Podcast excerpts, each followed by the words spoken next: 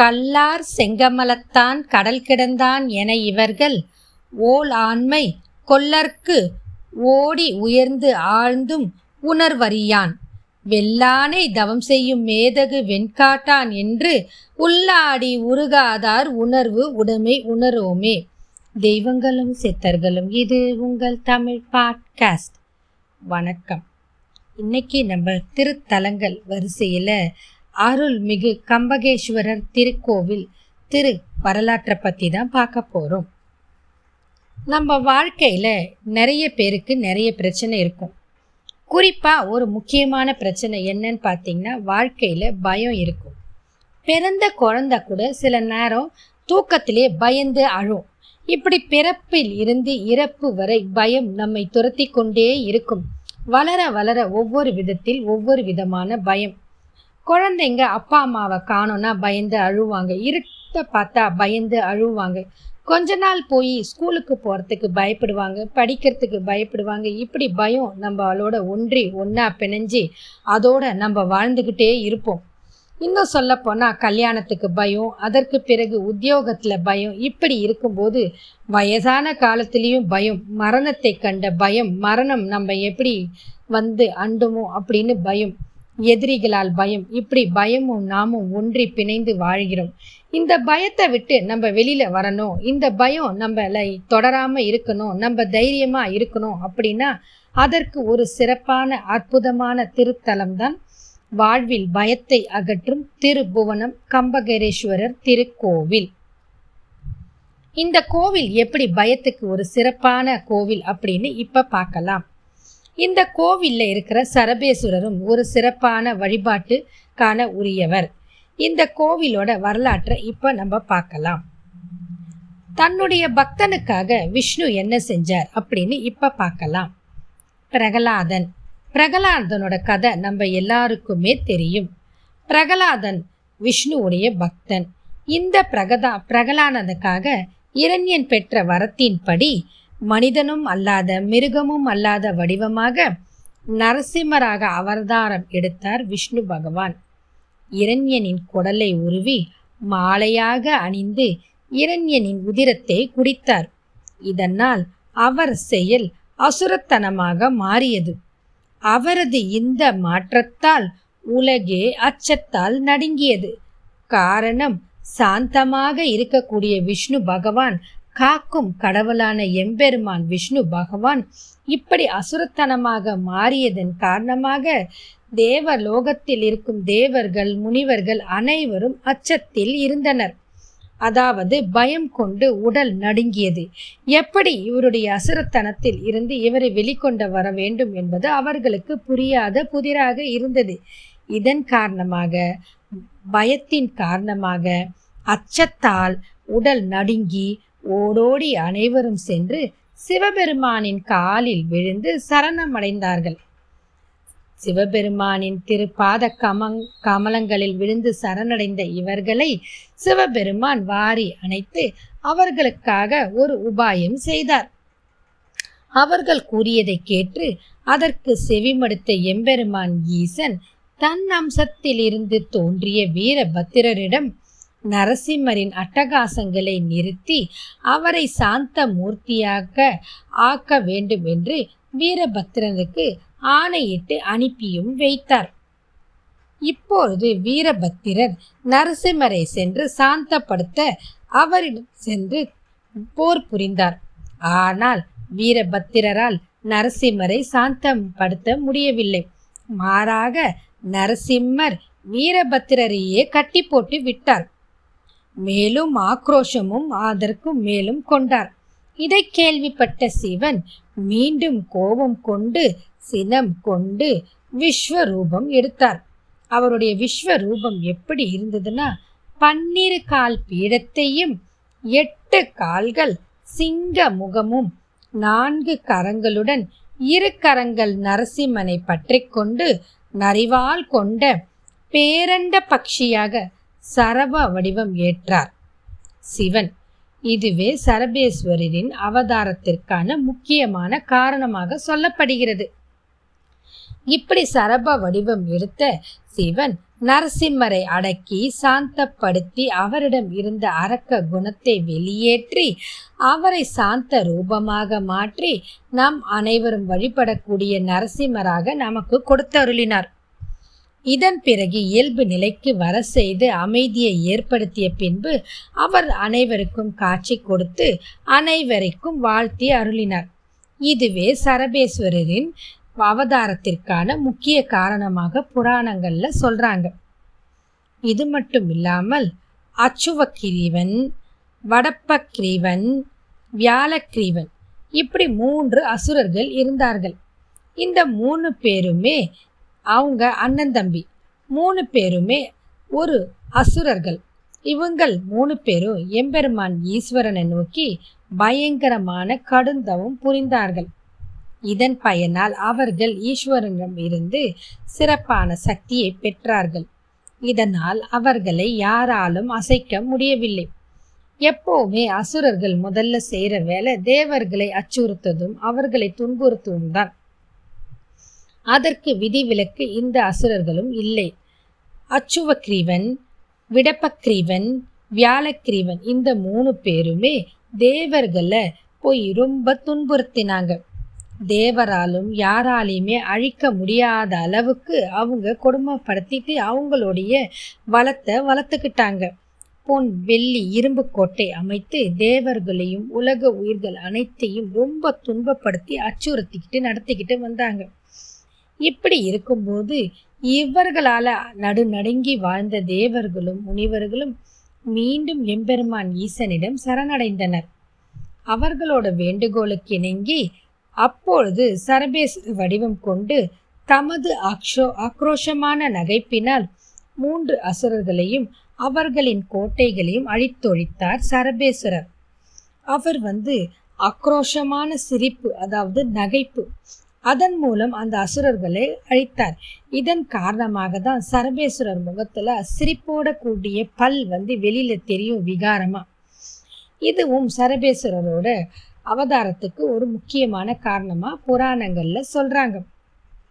இப்படி அவரு தோன்றி அந்த மூன்று அசுரர்களையும் அவங்க கட்டிய பொன் கோட்டை வெள்ளிக்கோட்டை இரும்பு கோட்டையை தகர்த்து அனைவரையும் காத்தார்.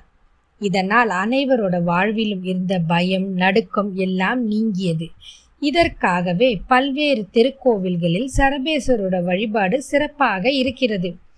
இதுவே சரபேஸ்வரர் வடிவம் எடுப்பதற்கு முக்கிய காரணம். திருபுவனத்திலும் இப்படிதான் சரபேஸ்வரரோட வடிவம் இருக்கும். இதில் சிறுபுவனம் மட்டும் என்ன சிறப்பு அப்படின்னு பார்க்கலாம்.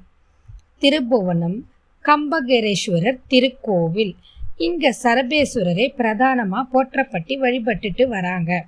இந்த ஆலயத்துல உற்சவ மூர்த்தியும் சரபேஸ்வரர் தான். இவருக்கு சிறப்பான பிரம்மோற்சவம் நடக்குது. வாழ்க்கையில நம்ம கிட்ட இருக்கிற நடுக்கம் பயத்தை போக்கணும்னா நிச்சயமா இவரை போட்டு போய் போற்றி வழிபட்டுட்டு வந்தா வாழ்க்கையில் இருக்கிற பயம் நிச்சயமா நம்மளை விட்டு விலகும். இவரை சந்தித்துட்டு வந்தா நம்மளோட பயம் விலகும். இதன் காரணமாகவே நான் இங்கே இருக்கிற இறைவனுக்கு நடுக்கத்தை தீர்த்த இறைவன் அப்படின்னு சொல்கிறாங்க அதாவது கம்பத்தினை நீக்கிய இறைவனாக இந்த தலத்து இறைவன் விளங்குவதால் கம்பகேஸ்வரர் என்றும் நடுக்கம் தவிர்த்த பெருமான் என்றும் அழைக்கப்படுகிறார். கம்பகேரேஸ்வரர் அப்படின்னா நடுக்கம். கம்பம்னா நடுக்கத்தினை தீர்த்தவர்.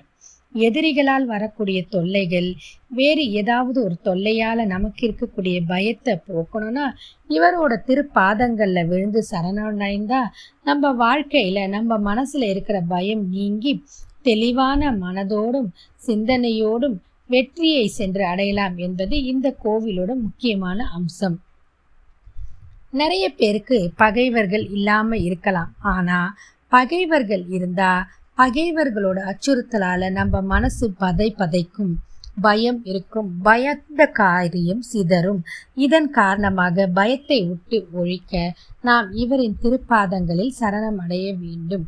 பகைவர்களை அழித்து நமக்கு வரம் தரும் வள்ளலாக இன்றளவும் இவர் இருக்கிறார். சரபேஸ்வரருக்கு இந்த கோவிலில் சிறப்பான வழிபாடு இருக்குது எல்லா கோவில்லையும் இருக்கிற மாதிரி தான் எதிரிகளின் தொல்லைகளில் அவதிப்படுறவங்க வில்லி சூன்யம் ஏவல் இதில் இந்த தீவினையில் துன்பப்படுறவங்க நோயுற்றவர்கள் இப்படி எந்த விதமான துன்பங்களும் துயரும் நீக்கக்கூடிய கடவுளாக சரபேஸ்வரர் போற்றப்படுகிறார். ஞாயிற்றுக்கிழமையில ராகுகால நேரத்தில் இந்த சரபேஸ்வரருக்கு பதினோரு நெய் தீபம் போட்டு பதினோரு முறை வலம் வந்து வணங்கிக்கிட்டு வரணும். இதை பதினோரு ஞாயிற்றுக்கிழமை தொடர்ந்து செஞ்சுக்கிட்டு வந்தால் நிச்சயமாக நம்மளுக்கு இவரால் தைரியம் கிடைக்கும். நம்ம பயம் நம்மளை விட்டு அகலும். எதிரிகளில் இருந்து நமக்கு விமோச்சனம் கிடைக்கும். ஏவல் பில்லி சூன்யம் இதனிடம் இருந்து நம்ம நிச்சயமாக நம்மளை காத்து கொள்ளலாம் இப்படிப்பட்ட ஒரு அற்புதமான கடவுள் தான் இந்த சரபேஸ்வரர். இவரை வழிபடுறதுக்காக நம்ம இந்த கோவிலுக்கு போனா நமக்கு நிச்சயம் வாழ்க்கையில இருக்கிற பயம் அகன்று விடும். இப்படி தொடர்ந்து பதினோரு வாரங்கள் செய்தா நம்மளுடைய பிரச்சனைகள் அனைத்தும் விலகும் அப்படின்னு கோவில்ல சொல்றாங்க.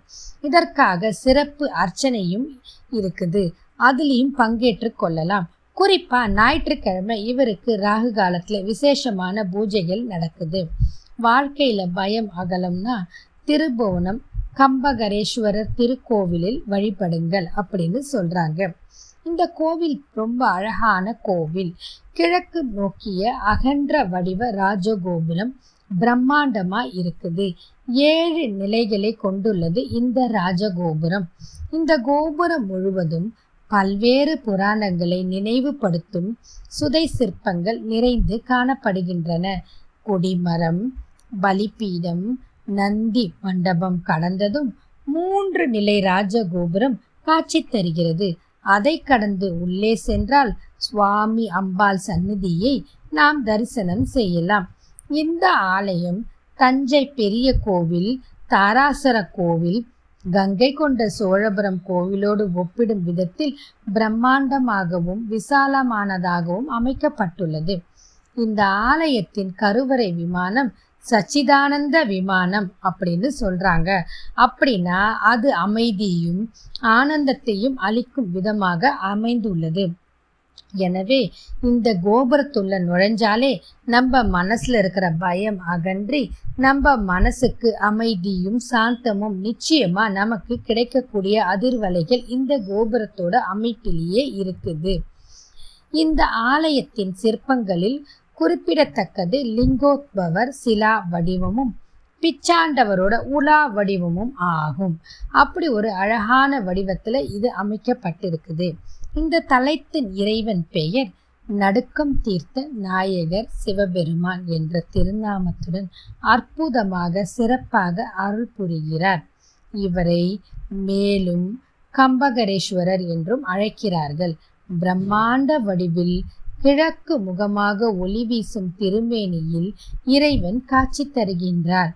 இத்தல இறைவனுக்கு திருபுவனமுடையார் திருபுவன ஈஸ்வரர் திரு புவன மகாதேவர் என்ற வேறு சில திருப்பெயர்களும் உண்டு.